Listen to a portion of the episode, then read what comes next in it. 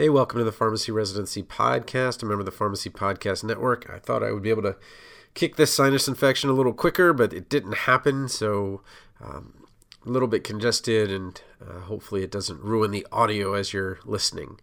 But I wanted to talk to you about the clinical questions, as many of you are getting the interviews or trying to prepare for the interviews and I wanted to give you a couple of hints, uh, though the you know it's three hours of content at uh, residency.teachable.com.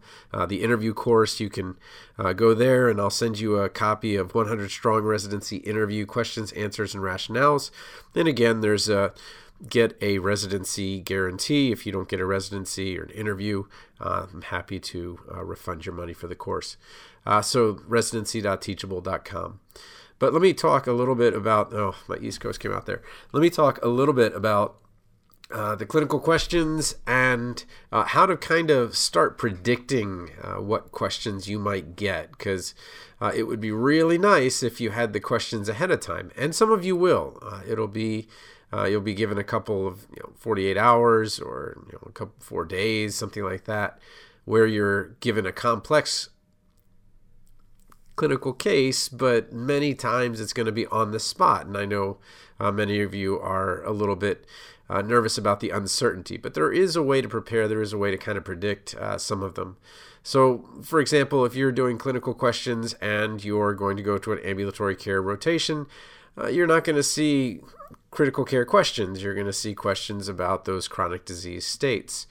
And the biggest mistake that I see students making is when they're in the interview, they are so focused on the feedback from the audience that is uh, how they're responding to your presentation that you lose the forest for the trees and you become very stilted and robotic and it doesn't come off well. What you're really trying to do is talk a lot about how you do things and what they want to do is figure out what your process is.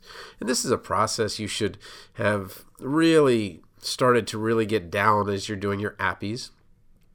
But the big kind of uh, tip with this is that they're going to give you a question that is going to make you get some parts wrong probably and some parts right and they're going to be able to kind of judge your uh, presentation as far as the correctness uh, on on that level.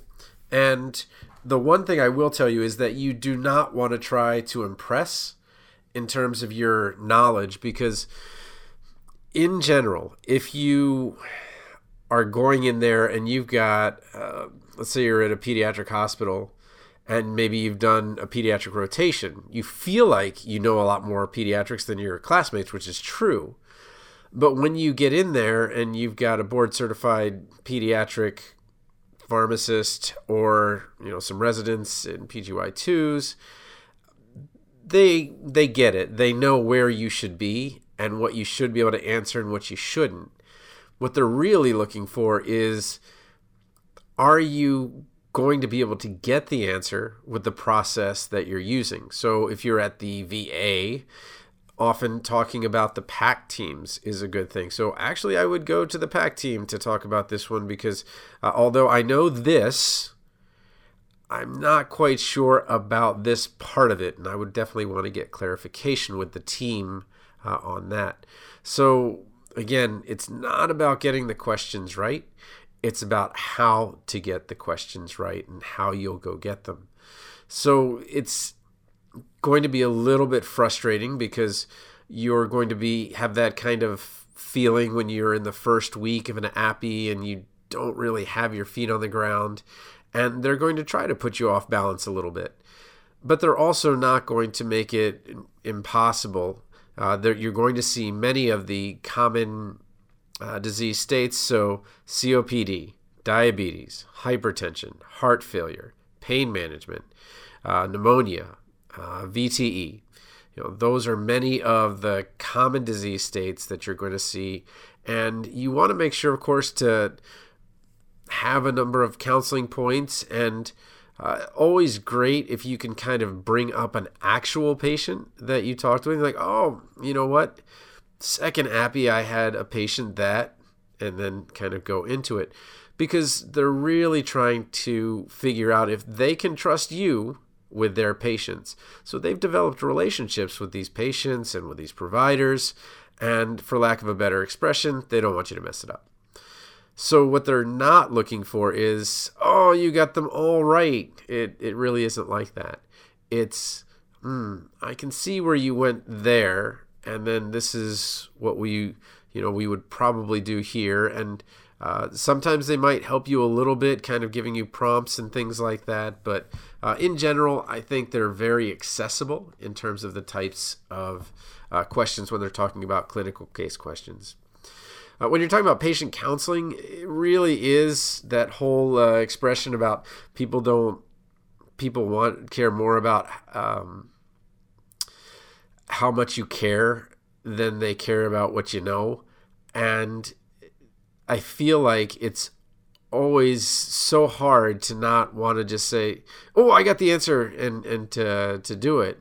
What you really want to do is show your demeanor, show your patience, which is incredibly difficult when you're under the duress of, of having an audience and things like that. But you're going to want to kind of talk about some things that, you know, what what should this patient expect? Uh, what are the side effects you're going to expect? If they missed a dose, what do they do? Uh, you know, you, you're trying to make sure that you have a method that you are going to consistently be able to counsel their patients, because again, they're not yours yet, uh, and uh, that they feel like you are someone they can trust.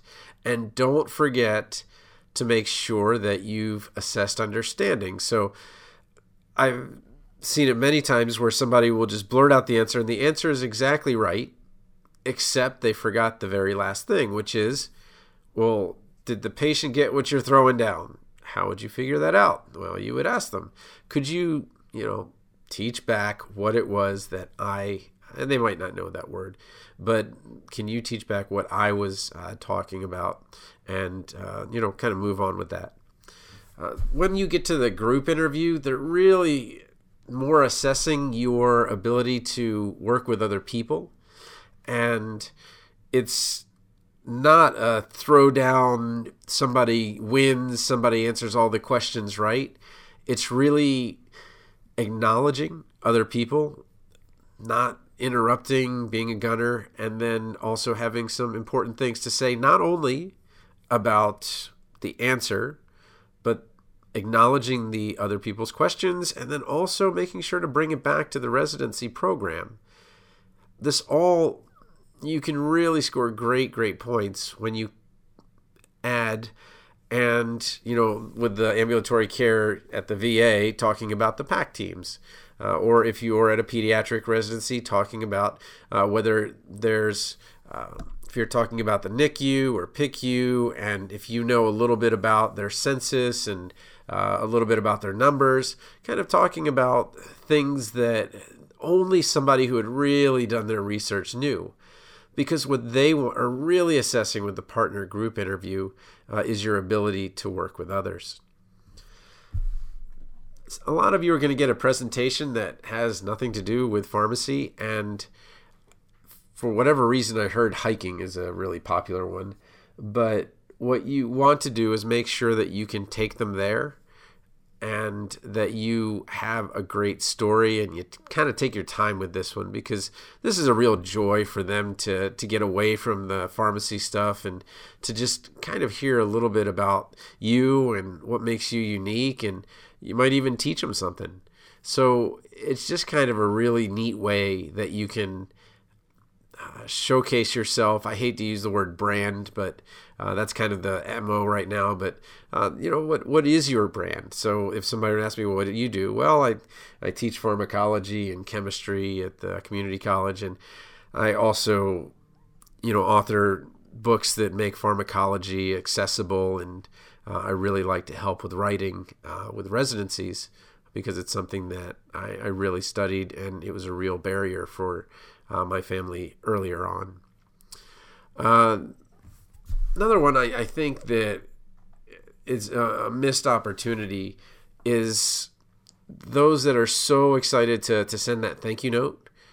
And when you start kind of asking your questions, what you really want to do is is find some pieces of information that that you can really connect on, that you can kind of follow up on, that you can kind of start this relationship between uh, the group there and and you. And what I mean by what I'm, what I'm trying to say is that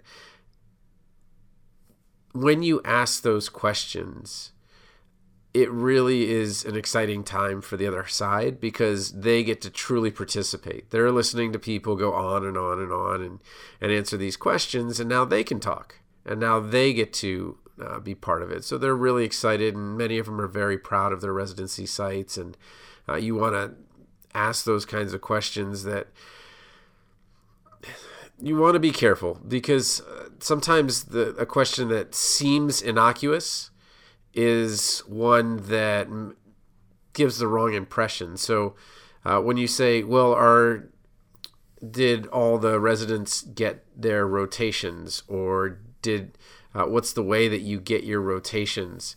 and that's kind of a well, I wouldn't be happy here unless I got my rotations. Okay.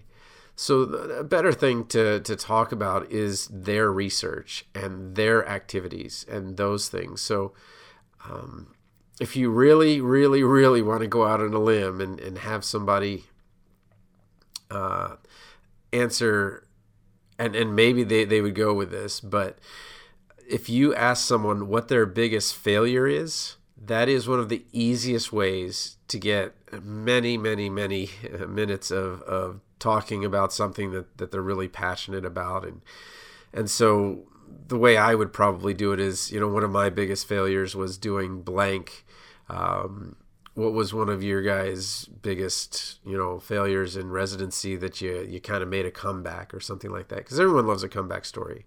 Uh, but that would take that would take quite a bit of guts. So when you're talking about questions for the the residents and the RPD uh, make sure that they're they're questions that make clear that you have taken a deep interest in what they're doing and a deep interest in what they were talking about for the past couple of hours that they were talking to you. All right, well, I think that's going to be it for my voice, unfortunately. Uh, but uh, just make clear that um, this whole residency interview thing is so much more about demeanor and how you present yourself than than it is about getting the right answers and they're going to pick a friendly person that might have gotten a couple more wrong uh, than they are going to be with somebody who's a little bit standoffish uh, that didn't. So uh, worry more about the relationship uh, than worry about the residency, and the residency will follow. So again, if you got questions for me, TonyThePharmacist at gmail.com or uh, need any help with any of the courses, residency.teachable.com.